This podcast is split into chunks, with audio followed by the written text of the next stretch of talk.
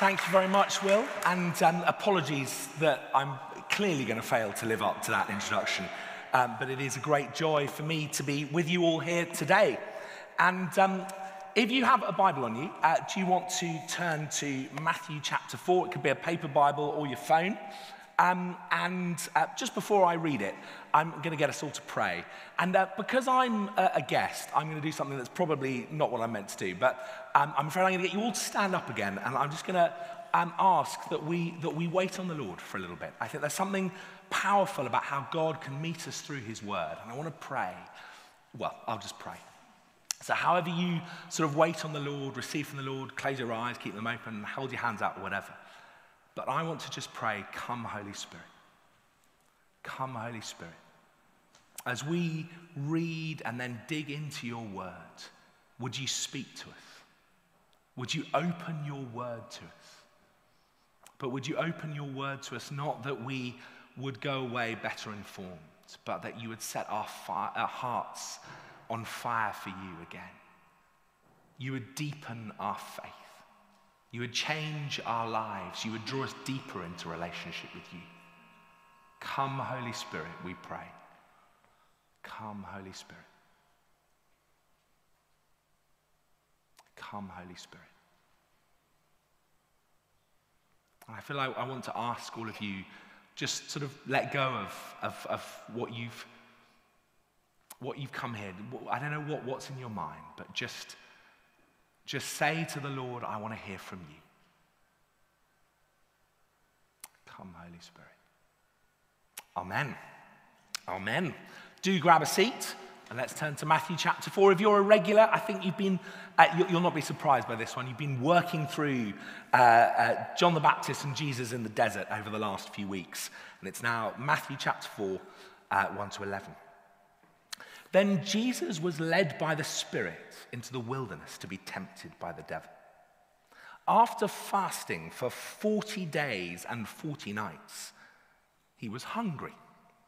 And the tempter came to him and said, If you are the Son of God, tell these stones to become bread. Apologies, I've had a bit of a cold recently. Lord, please help on that front. And Jesus answered, It is written. Man shall not live by bread alone, but on every word that comes from the mouth of God. Then the devil took him to the holy city and set him on the highest point of the temple. If you are the Son of God, he said, throw yourself down, for it is written, He will command His angels concerning you, and they will lift you up in their hands so that you will not strike your foot against a stone. Jesus answered him, It is also written, do not put the Lord your God to the test. Again, the devil took him to a very high mountain and showed him all the kingdoms of the world and their splendor. All this I will give you, he said, if you will bow down and worship me.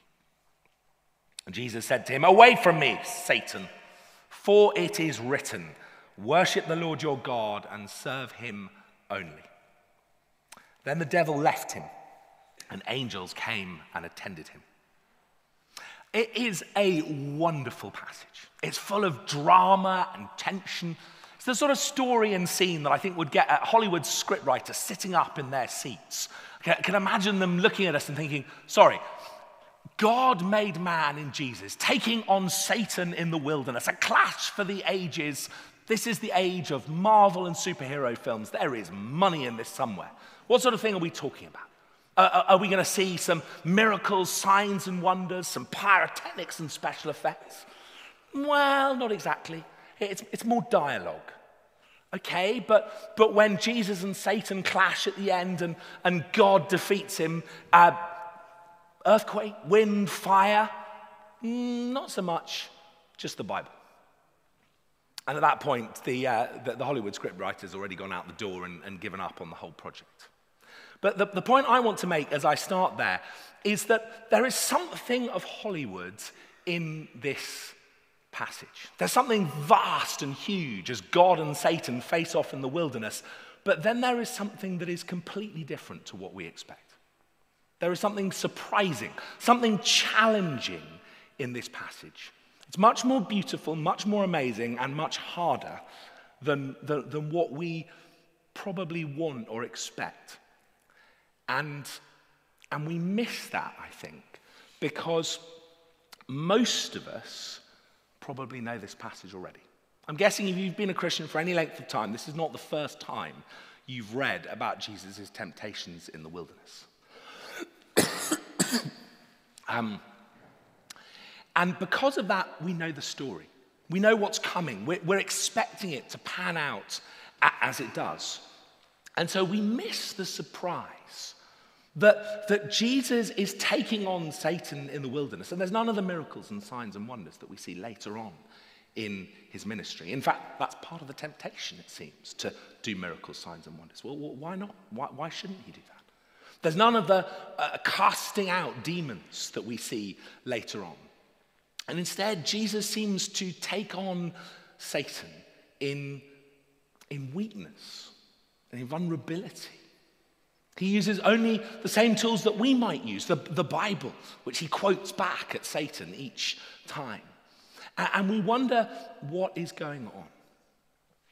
And I want to uh, look at, at, that question, uh, and I'm going to sort of give various answers. They're all things that it's about. And the, the, the starting point is it's all about Jesus. This passage is all about Jesus and what he's come to do. We, we've seen him last week, I wasn't here, but you were, uh, stepping into the, the fullness of his ministry and his call. He's, he's always known who he was, both man and God, but, but he, he enters into that and, it, and it's revealed and affirmed in a new way at his baptism. You are my son with whom I am well pleased. But suddenly it looks very different to what we might expect it to have looked like. Because this story opens with the Holy Spirit leading Jesus into the wilderness to be tempted. I don't know about you, if you were planning it, if you were writing the story, is that how you would have done it? I think probably, if you're anything like me, you'd have gone down the Marvel superhero way. We think what we want is that, that Jesus is sort of revealed and affirmed as, as the divine Son of God, as the Christ, as the Messiah, and then he's going to, wow, you know, be, be like all of those superheroes. He's going to sort of blitz all before him. The darkness will be sort of driven out, all the, all the enemies will be scattered, and, and he'll be the sort of conquering superhero going out before us. But instead, it looks very different. God leads him into the wilderness. God leads him into a place of vulnerability and temptation. In fact, he doesn't just lead him into the wilderness to be tempted, he then has him fast for 40 days. And so Jesus is entering into his humanity. Jesus is entering into our humanity. And it's as he enters into our weakness, our vulnerabilities, and our temptations that we actually see the fullness of his glory and the wonders of what it is that he is doing. We too easily forget Good Friday on the way to the cross. We forget that. We forget that we follow a crucified Messiah, that it is through weakness and death before the resurrection that he redeems and saves us. And first, he has to experience and know and represent us in the, the sort of the crux and the crucible of the problem. And the problem is that we, my friends, fail. We fail when it comes to the temptation. And as we read this, we're meant to have resonating in our mind various Old Testament stories, two in particular. The first is Adam and Eve in the Garden of Eden. The other time when there's a sort of personal temptation between Satan and someone. And in that moment, Adam and Eve fail catastrophically. They fail to trust in God. They fail to stand firm in faith, and they drag all the rest of us down with them for, for, for all time. And, and they represent and they show the weaknesses of humanity. But then also, as Jesus goes into the desert, the wilderness for 40 days, we're meant to immediately be thinking of Israel, God's people who went into the wilderness, to the desert for 40 years. And again, they failed. They were tempted. They struggled. They didn't believe in God. They messed it up in all kinds of ways. And now Jesus succeeds where they failed. Jesus, the new Adam, as he's called later in the New Testament. Jesus, the, the supreme, the perfect Israelite, the one who, who goes where Adam, where Israel failed, where we fail, but instead succeeds. And the most important and wonderful thing that is happening in the temptations in the wilderness is, if you like, all of the, the challenges and the struggles and the failures of humanity is sort of distilled and intensified and focused in on Jesus. You know, temptation is hard at the best of times. I can't remember who it was who said, I can resist everything except temptation. Oscar Wilde, thank you. Um, but but, but that's true of us. And even when things are good, we struggle. But Jesus is in the wilderness. It's hot, it's arid, it's intense, it's a hard place at the best of times. And he's not eaten anything for 40 days. I don't know about you, but I sometimes fast, probably not as much as I should.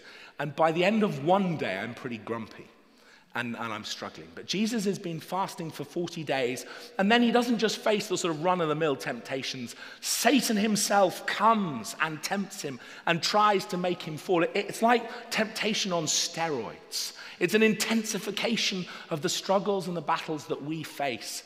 And we fail, but Jesus succeeds. There's a, a beautiful um, passage in one of Paul's letters where he says, God made him who had no sin to be sin for us, so that in him we might become the righteousness of God. We sometimes assume that the Jesus having no sin was, was easy for him. Oh, yeah, well, you know, he was God. You know, it was easy. I mean, he understood things better. I mean, you know, I'm sure he'd have struggled if he'd faced my life. Well, no, he faced temptation far worse, far more intense than you or I will ever face. And that no sinness about him was hard fought and hard won. And it is that at the start of his ministry and then through the rest of his life which makes the cross such good news. Because if Jesus gives in in this moment, if Jesus does any of the things that the devil tempts him to do, then he can't stand and take our sins on himself. He can't bear the, the brunt of the guilt of the world on the cross because he's got to sort out his own mess. But because he is perfect, because he is no sin, he can stand in our place and we can therefore receive the righteousness of God. It's interesting, Matthew, Mark, and Luke all uh, have this story in them. But in Mark, we, we don't get the details of the temptations, just that Jesus passed them with flying colors. And I think there's something in that. And when we read this, we, we so often go to this as a sort of worked example for how we can resist temptation. Well, we'll get there. But more importantly than that is what we see here is, is Jesus winning on our behalf. And so when you look at this, remember your failures. Remember that you can't stand in the temptation. And don't feel condemned, feel freed and excited and marveling at the grace and forgiveness of God, because this is where you see the answer and the solution to the fact that you and I are no good. But He has come through. So, so the first thing that we see here is that it's all about Jesus. The answer to the problems of the world is all about Jesus, and it's more beautiful than a Marvel superhero who will go and sort out the problems of the world but leave you still as messed up as you were when you came in. Jesus comes to redeem us so that we can be part of God's glorious Easter vision for all of eternity. It's all about Jesus. But then let's look at these temptations that he faces. And at the heart of all of the temptations is putting ourselves, or in his case, doing things his way, putting ourselves at the center. It's all about me, the devil wants you to think. And the answer is it's not all about me, it's not all about you. It's about Jesus, as we've just seen. It's, it's about God, as we'll come to. But each one of these temptations has a sort of thread running through it. That the, the devil is trying to deflect Jesus' gaze away from the Father. He's trying to deflect Jesus away from the obedience and the surrender to which he and all of us are called to.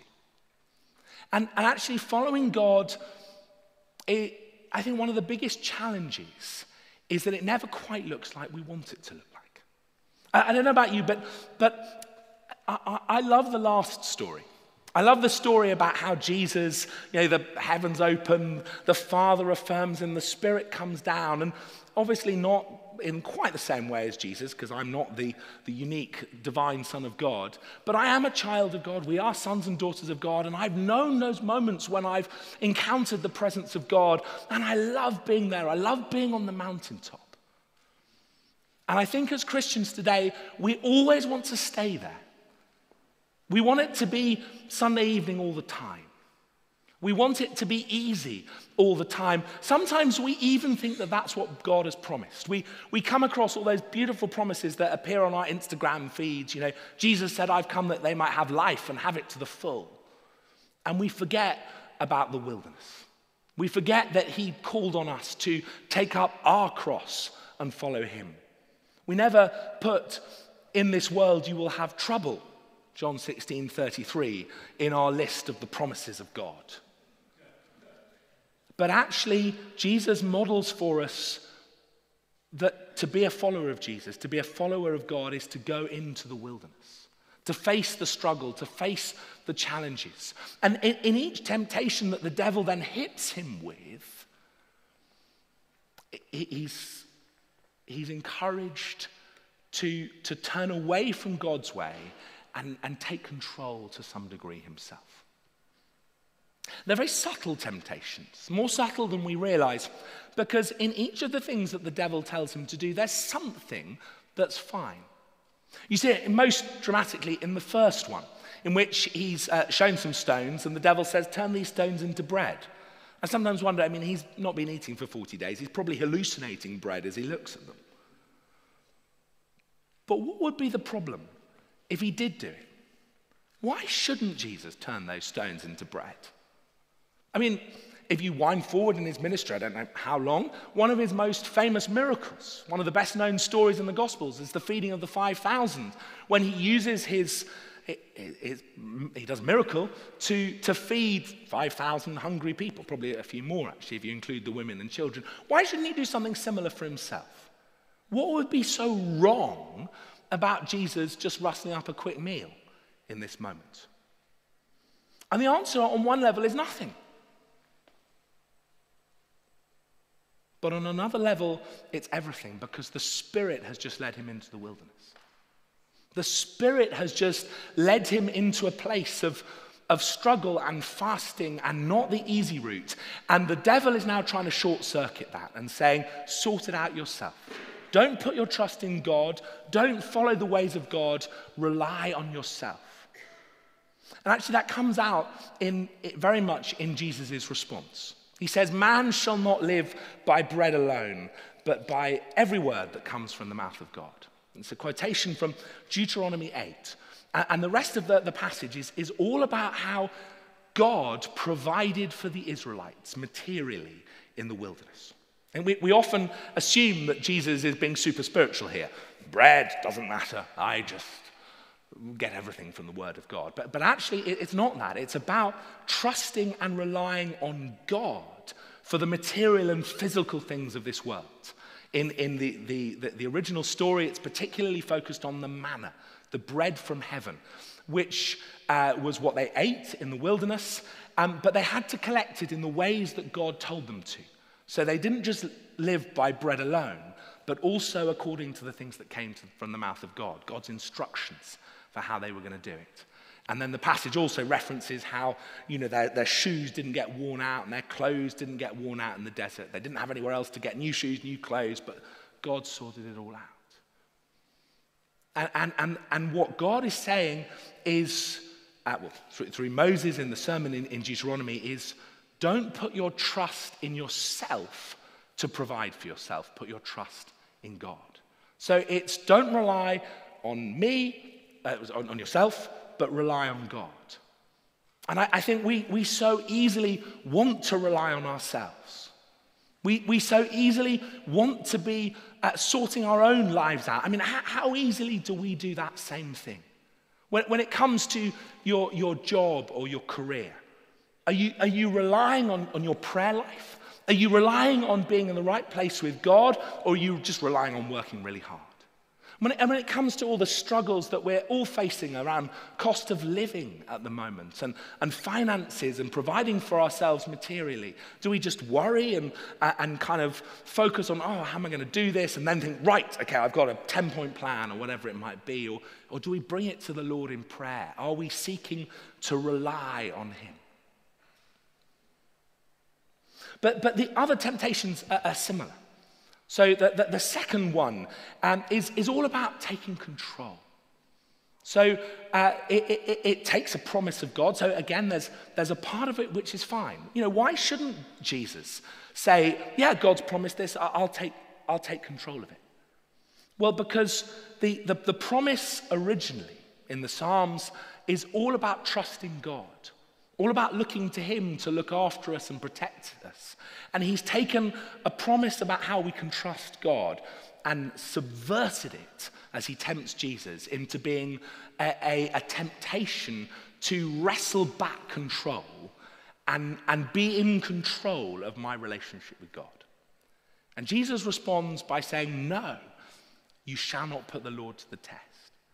And again, it references a, an incident in, in the wilderness wanderings of the people of Israel where they wanted something perfectly reasonable. They wanted water, as it turns out. But they grumble and they, they get cross with God and, they put God to the test because they're not willing to allow Him to make the running in their relationship with Him. And again, how easily do we do that? How, how often do we think, right, I, I want to hold on to the promises of God. I'm, I'm, not willing to go through the wildernesses. I'm not willing to wait for uh, weeks or days or uh, hours, even, let alone years or decades, to receive the things that I want from, from God. I, I'm not willing to, to, to go through the sort of wilderness experience. I want the things that God has promised, and I want them now. I, I, I want it all to, to be easy. I want to be in control of my ministry. I want to be in control of my career. Let, let, me put it this way How often, when we do things, do we make our own plans and then our prayer is, Hey, God, I've got a really good idea. Could you just bless it? I'm sure you'll agree it's an excellent idea, God. Can you make it happen? Whereas actually, what we're meant to pray is, God, what do you want me to do? And I'll just follow along. So, again, it, it, it's about putting yourself at the center, not following the ways of God. And the ways of God are hard. The ways of God are really frustrating sometimes. I mean, in my own life, for instance, I, I, I am now blessed with a, an amazing wife and a, a beautiful little girl.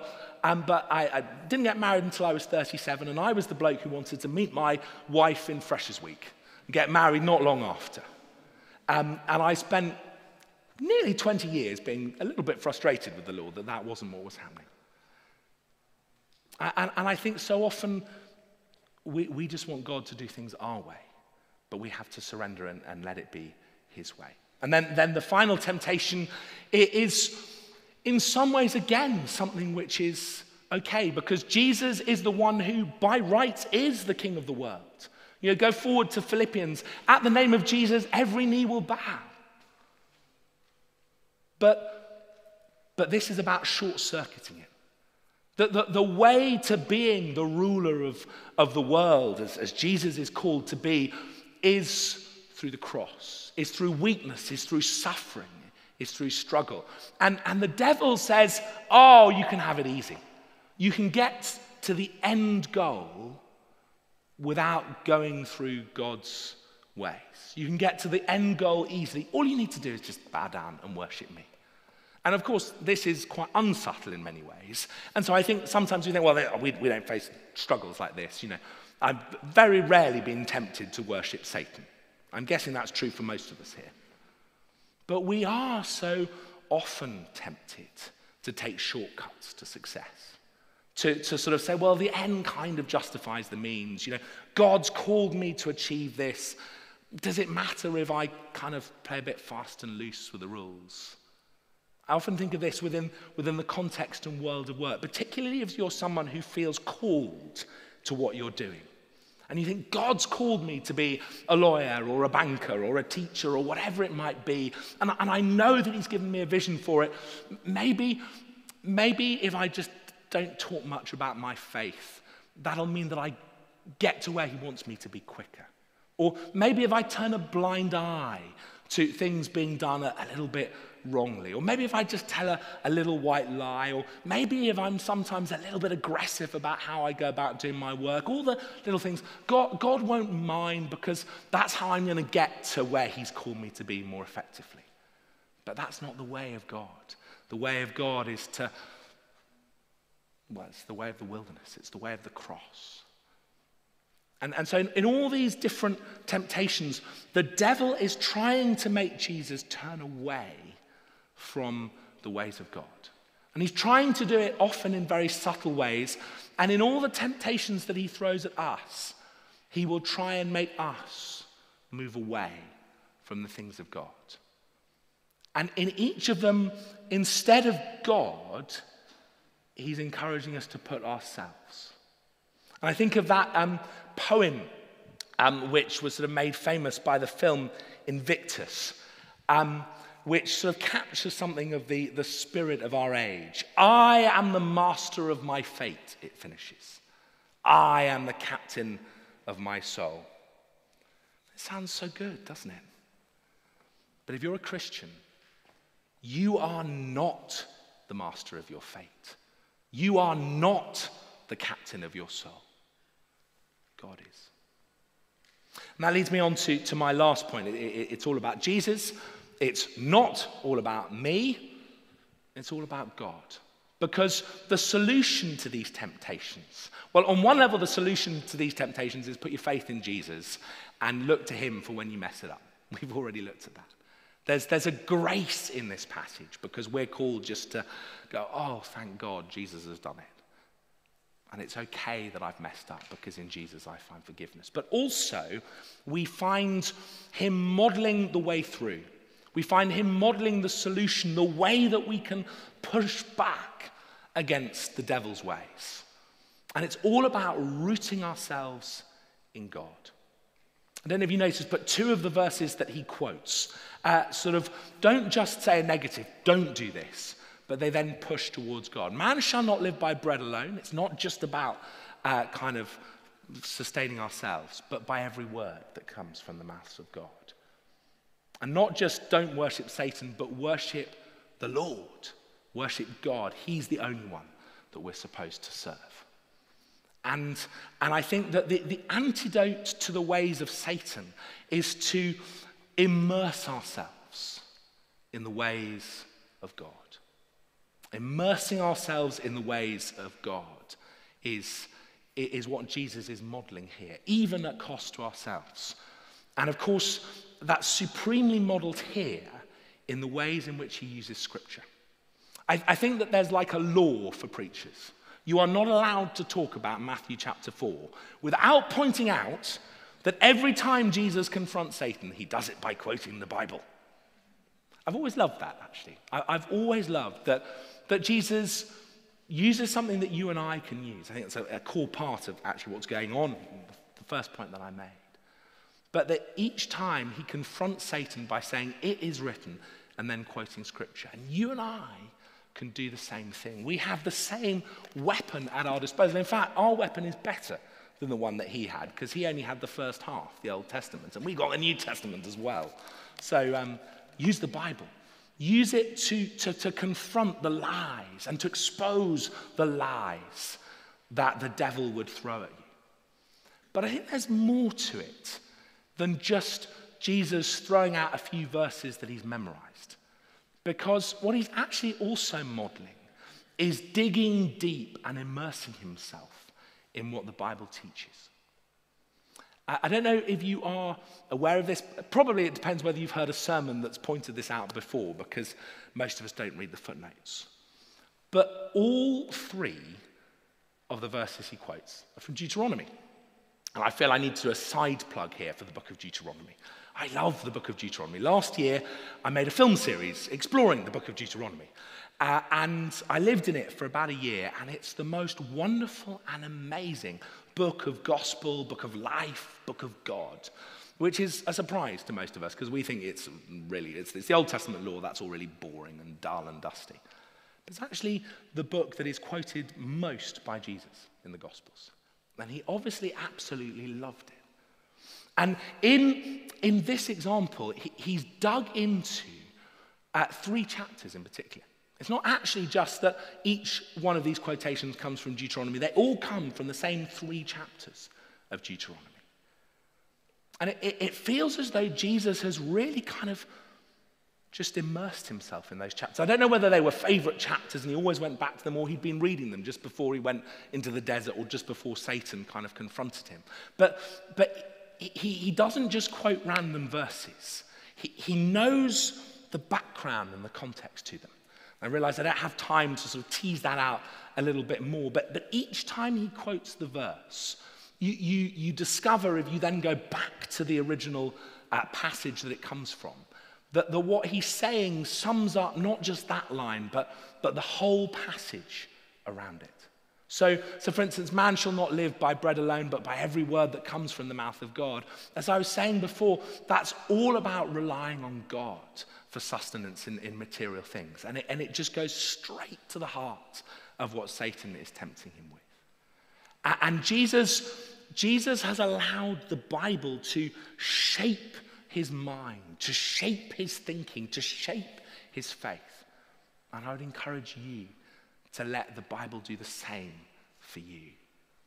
And, and if you do, it, it's as though it's both a, a, weapon that he uses here. He, he quotes the verses, and I think of the sword of the Spirit, which is the word of God, as Paul talks about it. But I think it's also like a fortress that guards our mind as well and means that the sort of little kind of darts of the enemy don't get through that first line of defense.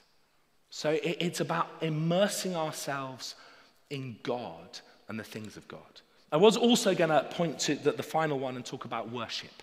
And I don't have time to do that. So I'm just going to say that there's an element of, of being called to worship here as well. But this is a, a beautiful passage which shows us Jesus going ahead of us and winning the victory for us, but then also showing us how we can then live out what it means to be his followers more effectively. So there's both a, a kind of gift and a tool. Should we pray uh, about those now?